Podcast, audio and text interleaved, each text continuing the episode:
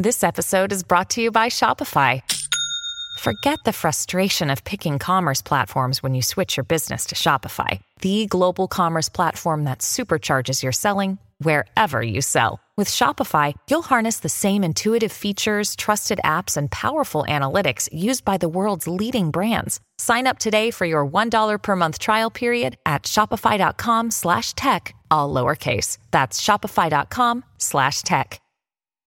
When you need mealtime inspiration, it's worth shopping Kroger, where you'll find over 30,000 mouthwatering choices that excite your inner foodie. And no matter what tasty choice you make, you'll enjoy our everyday low prices, plus extra ways to save, like digital coupons worth over $600 each week. You can also save up to $1 off per gallon at the pump with fuel points. More savings and more inspiring flavors make shopping Kroger worth it every time. Kroger, fresh for everyone. Fuel restrictions apply.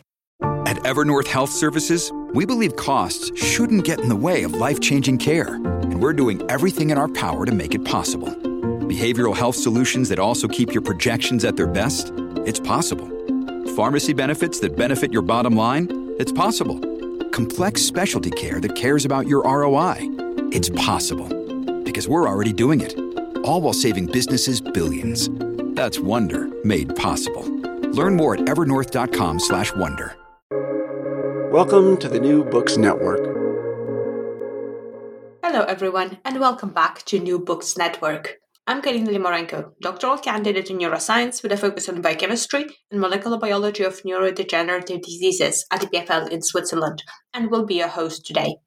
Today, we'll be talking to Helga Nowotny about the new book, In AI We Trust Power, Illusion, and Control of Predictive Algorithms.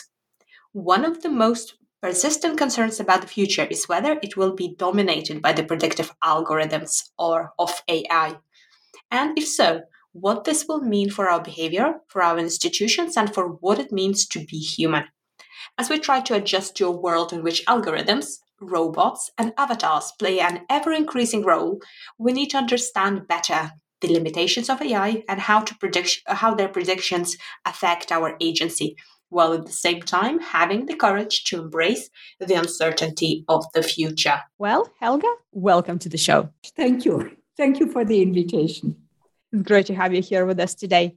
So, I would like to start by asking how has pandemic influenced you and your work and maybe some main takeaways that you have gathered from this experience? Well, it influenced me by reinforcing the importance of the topic because I had been thinking about AI and predictive algorithm for some time. And then when the pandemic hit, I was really taken aback because I felt myself now, you know, in the in the midst of what was happening. And as many of us experienced, on the one hand, all the digital technologies that surround us were kind of lifesavers or safety buoys, whatever you want to call them, because um, they got us out of isolation. I mean, we cannot imagine even what these various lockdowns would have been like without digital technologies. And on the other hand, it showed uh, very clearly the importance of having um, our bodies in the real world and not just in the digital world. And if you move too much into the digital world, it does something with your body and your body resents it. So, this was um, a kind of interesting personal experience also, working on a topic and then you feel it the way how it impacts you. Otherwise, you know, like many people working in academia, we were in a very privileged position um, because um, we had space at home. We were used to work at home. So this was nothing new for us. And uh, of course, like many others, you know, I also used the time for, for writing. So, from this point of view, I can only say it had its uh, advantageous sides for me as well. But I also participated in a book project that uh, came out. Uh, this was uh, Gerald Delanty, who was the editor, Pandemics, Politics, and Society So I was also in touch with other um, authors, colleagues who were contributing to the book during that period, which made also for an interesting um, scholarly exchange on what we were experiencing. You yourself, how did you find adjusting to lack of travel, perhaps? Well, you know, uh, on the on the personal side, because I was separated from my partner for three months, because travel was virtually crossing borders was virtually impossible. And so this was the hard part. But then we found ways of um, filling out uh, travel forms, and uh, you know we became rather experts in which travel forms you had to fill out uh, to be able to cross borders. So that was the hardest part for me. Can you tell us a bit more about yourself? Well, um, let, let me start with uh, my present position. As you know, I am a professor emerita of ETH Zurich, so not very far from where you are now. And I'm also the former president of the European Research Council. And uh, I remain, of course, very uh, much uh, attached to the years that I spent building up the uh, European Research Council. Unfortunately, as you know, Switzerland is in a limbo now and does no longer participate. I hope that uh, it will be resolved one way or the other, but in, in, in a good way for uh, Swiss researchers. So, this is where I am right now. I'm also um, the chair or member of a number of scientific advisory boards. Um, so I keep in touch with the academic world around me. I always have been also interested and engaged in policy work, so this continues. Um, and otherwise, um, I try to uh, make sense of uh, you know what technology does with us and what we do with uh, technology. And digital technologies are fascinating from this point of view because it's a very potent and a very um, rapidly developing uh, new technology that really pervades all uh, of our all facets of our life it's uh, the, the personal life. Uh, if you think of fitness bands, uh, you know, and monitoring not only our physiological parameters, but also um, there are algorithms and sensors that try to measure the mood we are in. And uh, from so from the personal side, uh, you can clearly see how much we accept, appropriate, um, these technologies, but also how they invade our personal life. And I was um, always taken a bit aback when I heard people say, you know, by now the algorithm knows me better than myself. And I thought, no, I don't want any algorithm to know myself better than I do myself. But um, this is just one example how much it, um, it, it has become part of our personal life. And then, of course, um, you can clearly see what happens in, uh, in, in, in, the workplace, although their um, you know, developments are still very much in progress, but we can see also um, how quickly professional work is becoming um, invaded by um, algorithms with by AI, how it changes the workplace. It's not just the automation of factories that has been going on for many years, of course, but also um, the way how science works. Um, we have some fantastic new tools in science if you think of protein folding, um, when I think back of my time at ETH uh, Zurich, you know, this was one of the hot uh, topics uh, by one of my colleagues in the natural sciences. So, um, you know, it's it's it's all over the place, and um, therefore. You know, I, I find it fascinating trying to make sense. Um, what does it do to us, and what do we do with it? The problem I faced um, is that there is an enormous amount of literature. And the literature I found um, is divided. Uh, you have on the one side all these utopian or nerd like celebrations. It will solve all of our problems. Um, it's innovation, it's the disruptive technology that we have been looking for, and it will solve all our problems.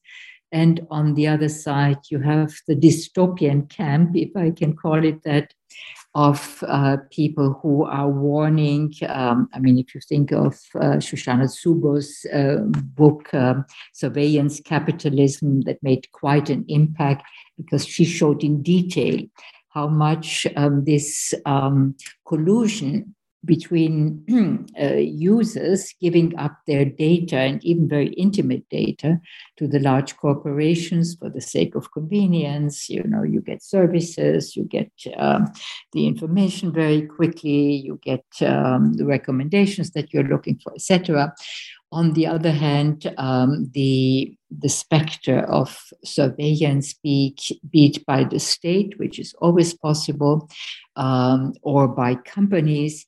And um, so I had to find a way um, not to fall into this trap uh, of a polarization. You know, the, utopian views and dystopian views, because I think we have to overcome this kind of uh, dichotomous uh, thinking.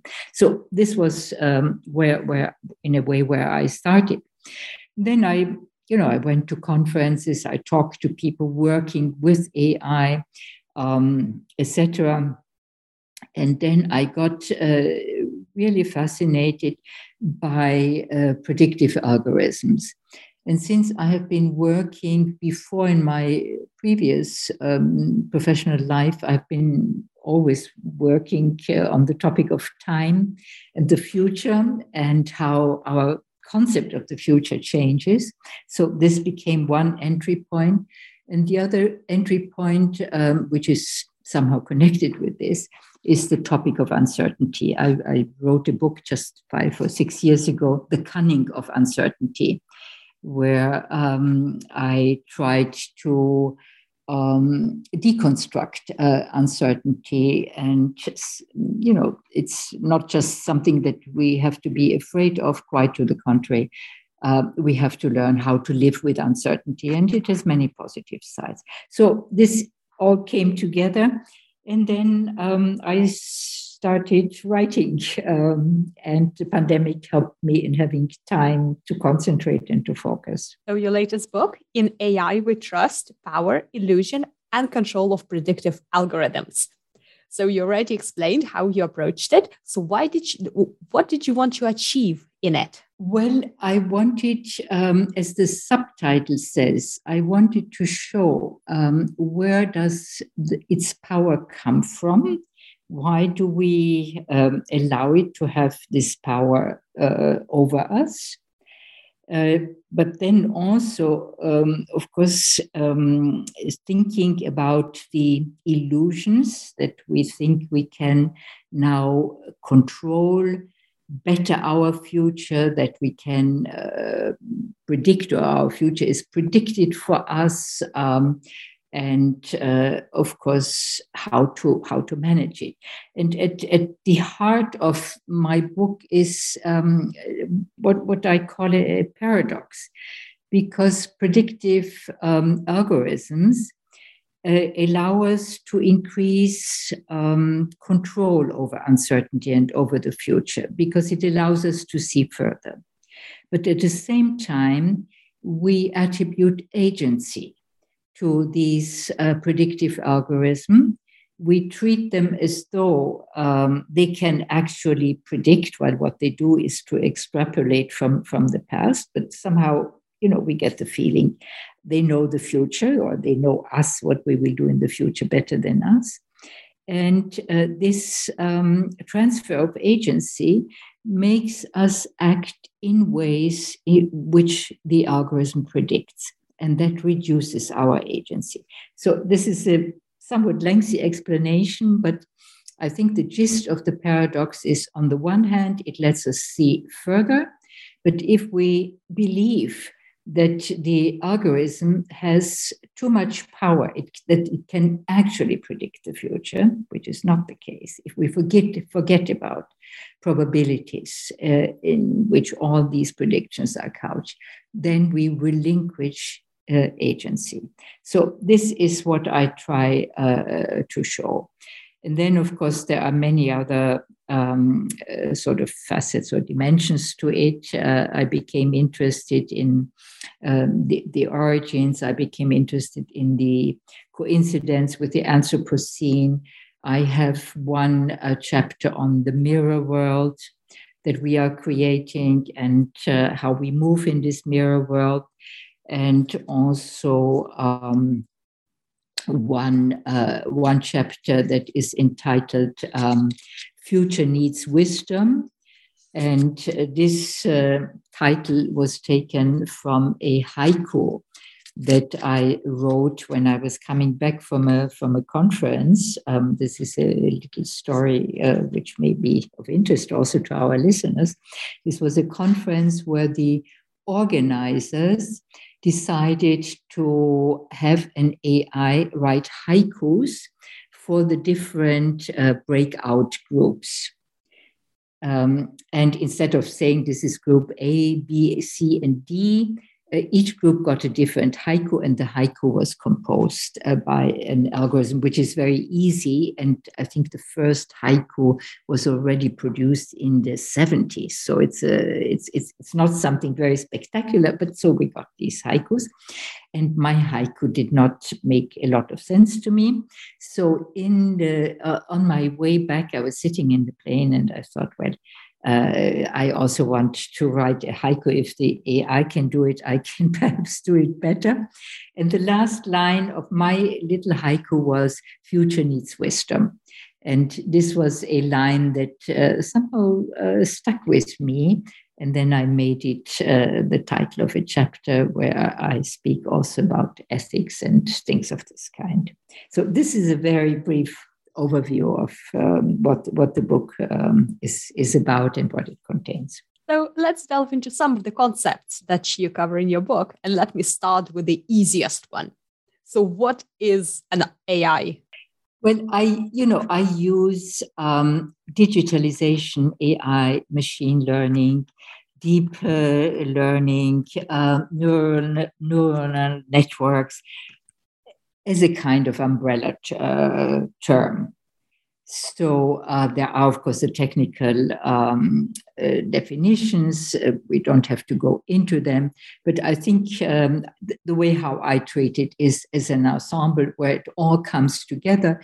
We need um, infrastructures, digital infrastructures, for it to make uh, to, to work at all, to be able to operate.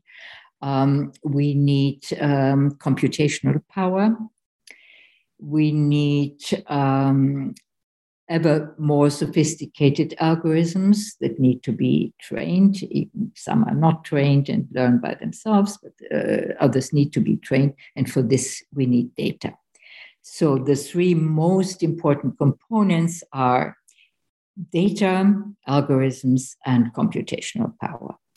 So the question is, um, you know, how fast can an algorithm come up with uh, solutions that you have to um, predefine? Of course, you have to to tell the algorithm what what uh, kind of solutions you're looking for, um, but you need data. And now there is an enormous amount of data available of, of different kinds, uh, etc.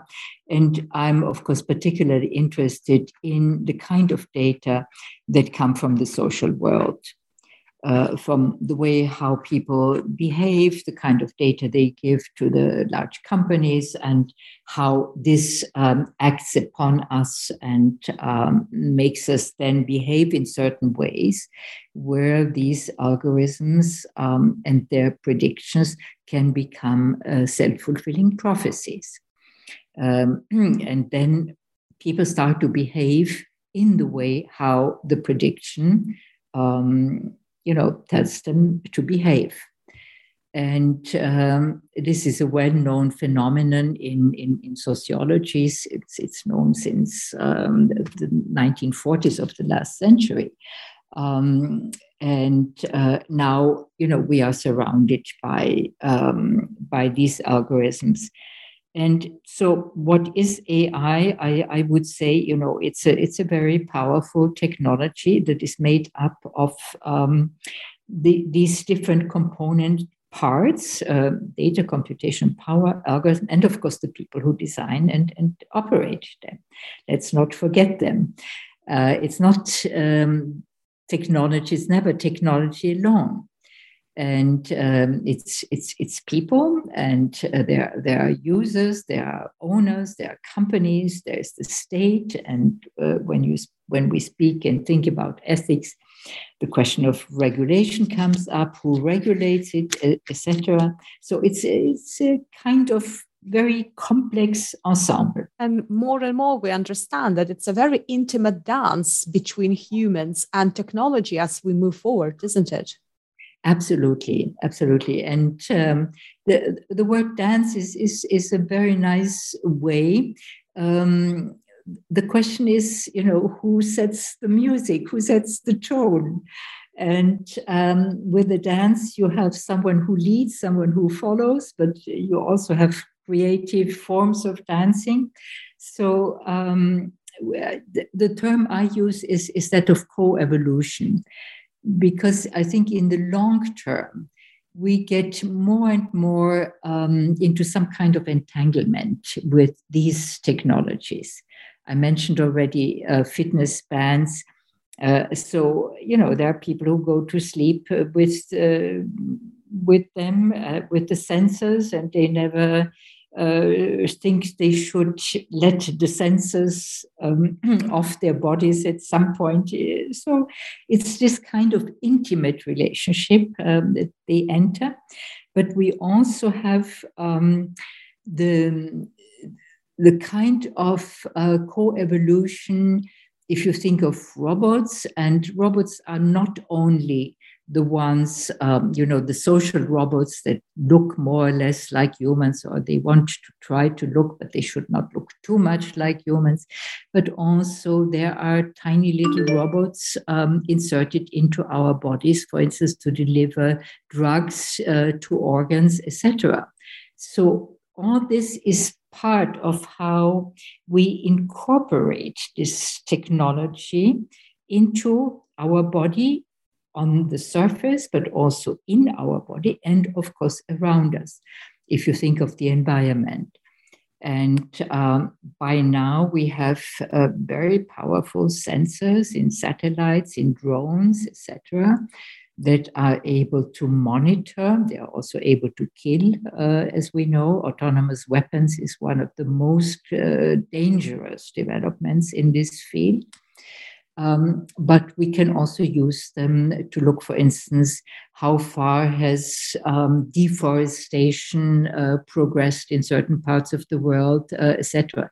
So, um, and so it's in us, it's with us, it's between us, but it's also in our environment. And this is why I speak about eco-evolution. And it's an open-ended process, like uh, evolution is is open ended. So, how does the digitization differ across the world? Do some cultures have it in slightly different ways? How they perceive it?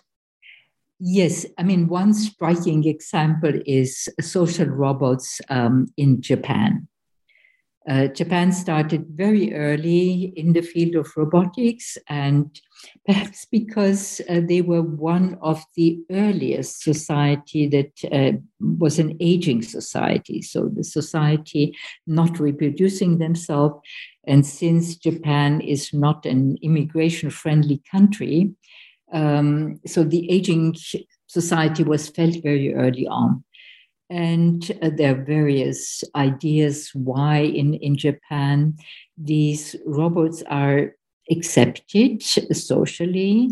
They are treated uh, some, uh, something in the middle between a member of the family and a pet, and the pet is a member of the family, etc. So this is one cultural exception.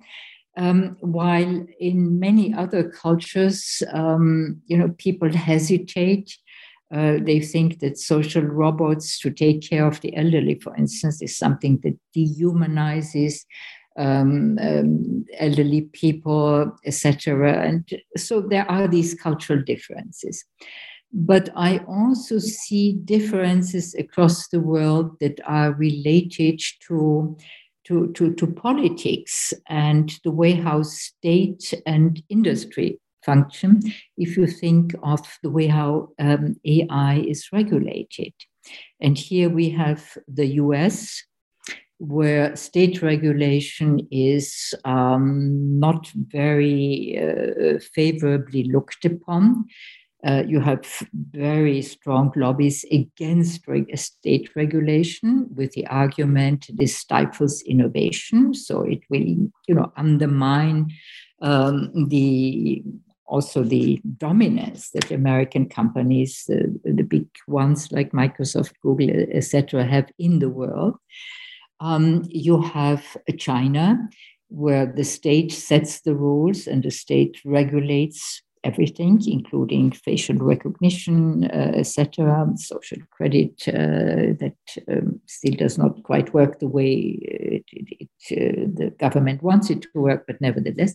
And the EU or Europe trying somewhere in the middle with the Data Protection um, Regulation Act and the new AI Act. So I think regulation also shows um, it's it's partly, of course, you can say culture, but it's also a lot uh, that has to do with the way how politics um, looks and appropriates and works with this AI or allows. Um, in in Europe, we always appeal to the European values.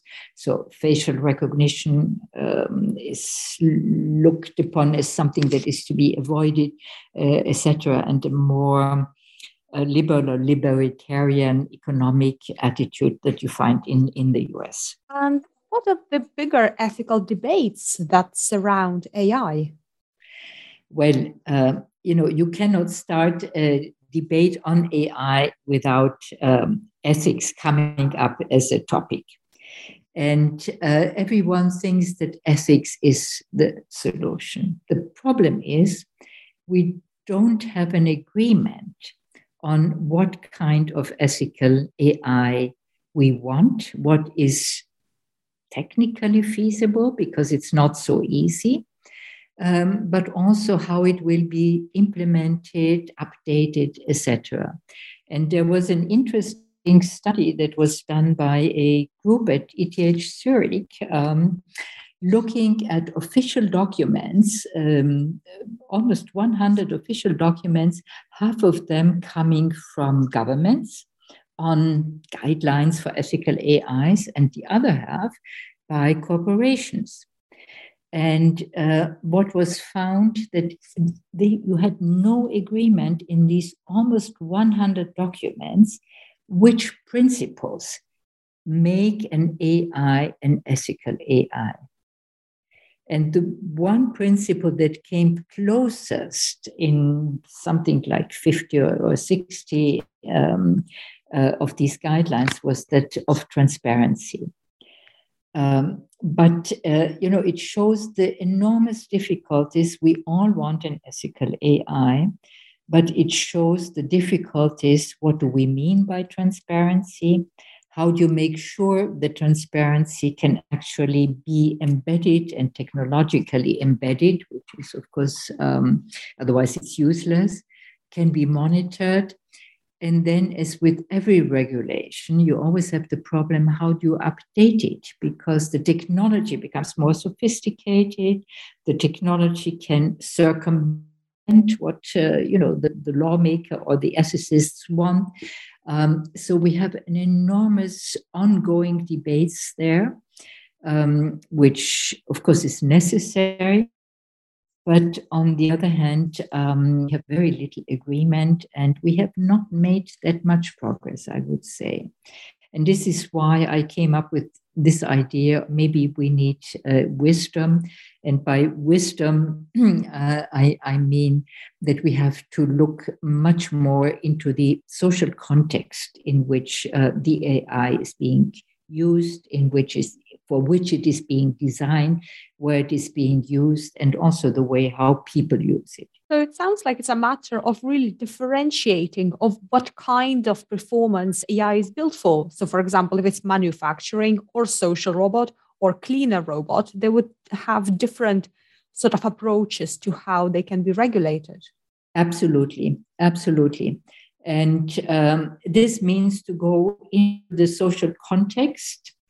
And um, this is um, the kind of attitude, the ethos that, that I think needs to be um, uh, adopted if we want to, uh, you know, be able to somehow come closer to the feeling um, we can put at least some of our values, some of the ideas that we have, what should be done, what should not be done, into this technology, rather than just letting it run wild or let the, the, the big companies decide uh, on what they deem to be acceptable or not. So, what are the some AI developments that really excite you nowadays? Well, I, I, I follow very closely um, developments in science.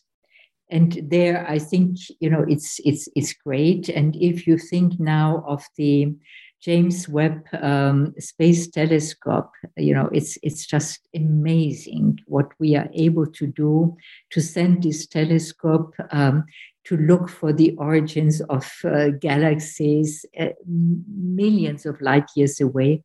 All this would be impossible without AI.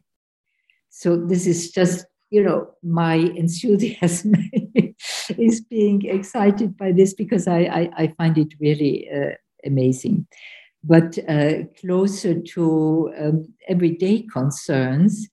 Um, what uh, what is interesting is also the way how um, you know people try to um, find to find their own way, um, and here you have youngsters who are enthusiastic about the technology, but at the same time, some become critical.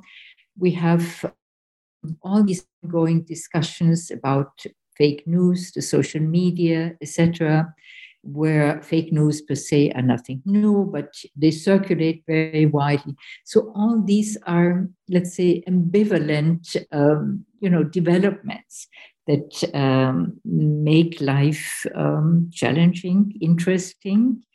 Um, and uh, I think it really poses the question to us um, how are we redefining what makes us human? So, where do you see field progressing from here? Well, um, you know, going uh, the the progress um, that I, I, I, see on, I mean, it's, um, it's, it's, the development is really a very fast uh, development um, everywhere. And um, it's difficult to make any predictions, as I, I said. But where I see and I hope that AI will be able to uh, support efforts is in the area of the environment and, and, and climate change.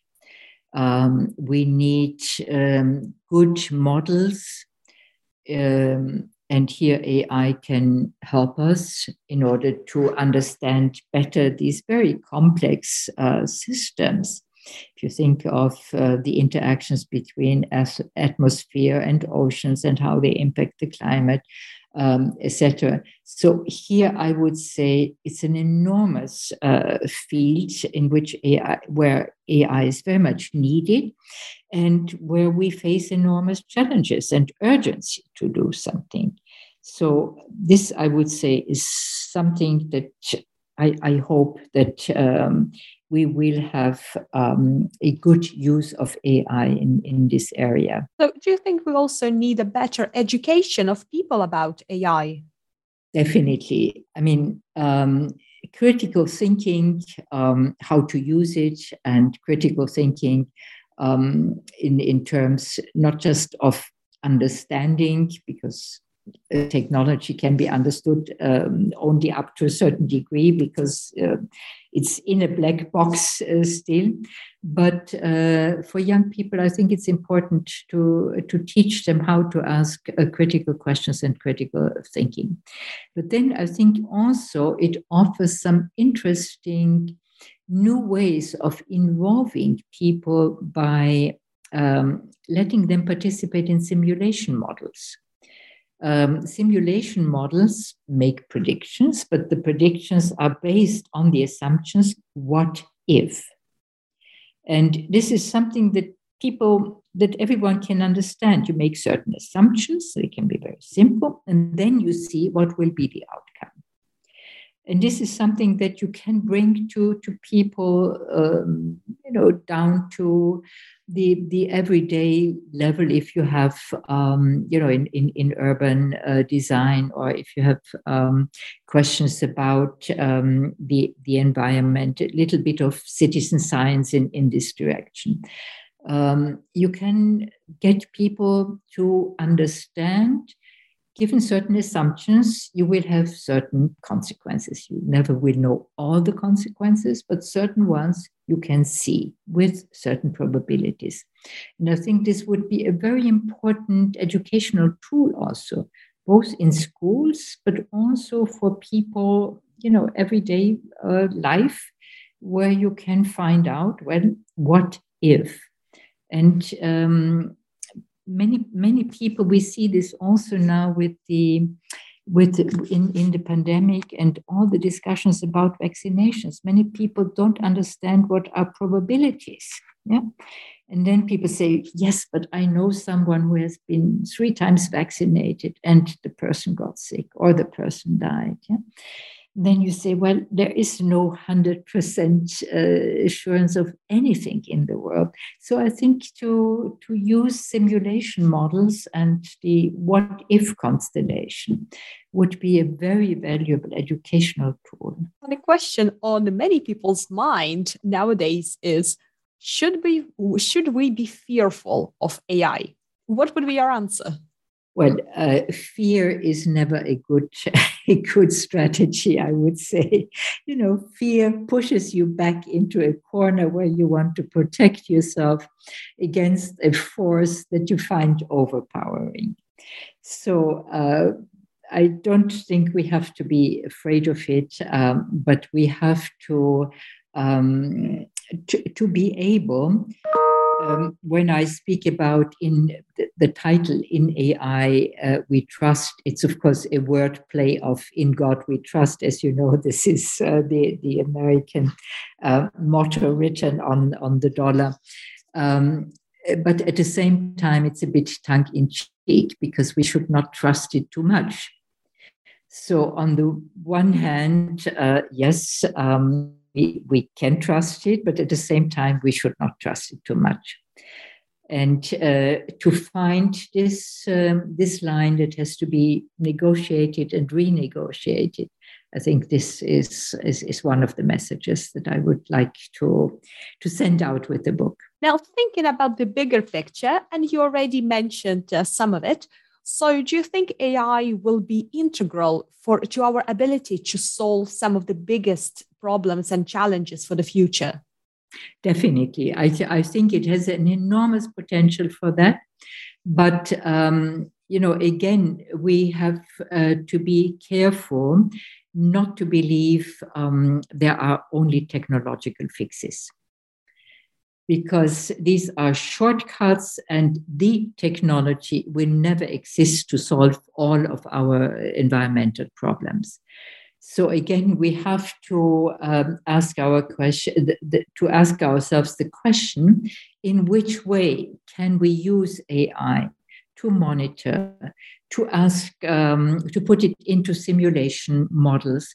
Which data are we using? We have to start to work with it and uh, to work carefully with it instead of being afraid. And um, therefore, I think the potential is enormous to help us because it allows us to see further. But we never should forget uh, this depends on the data that come from the past. We don't have data from the future, the data are from the past. We need high quality data. This is also something that politicians, decision makers uh, have to learn. Um, and um, you know, data are an important part of, of it, but we need uh, to look at the quality. Just as with food, you know, we don't want to eat anything. We want to have high quality food. So we need also high quality data. And what discoveries along your journey to writing your book, In AI We Trust, surprised you the most?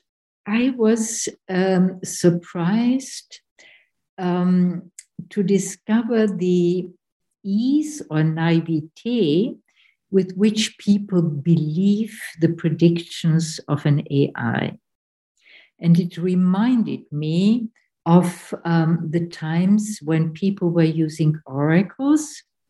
You know, in every civilization in the history of humankind, um, um, there were priests or shamans or uh, divinatory practitioners using oracles to make predictions. And uh, somehow the, the way how people approach the predictions of AI reminded me of this magic uh, past or believe in magic that uh, that humans had in the past why now we think, well, you know, we are uh, all um, highly developed uh, technological, scientific civilization so we have left magic behind us. But uh, I was surprised a bit of these residues is still very much alive. Such an important point that, with, as with any new technology, we should approach it with some pragmatism and skepticism. Absolutely. I fully agree. So imagine that you could have any sci fi AI.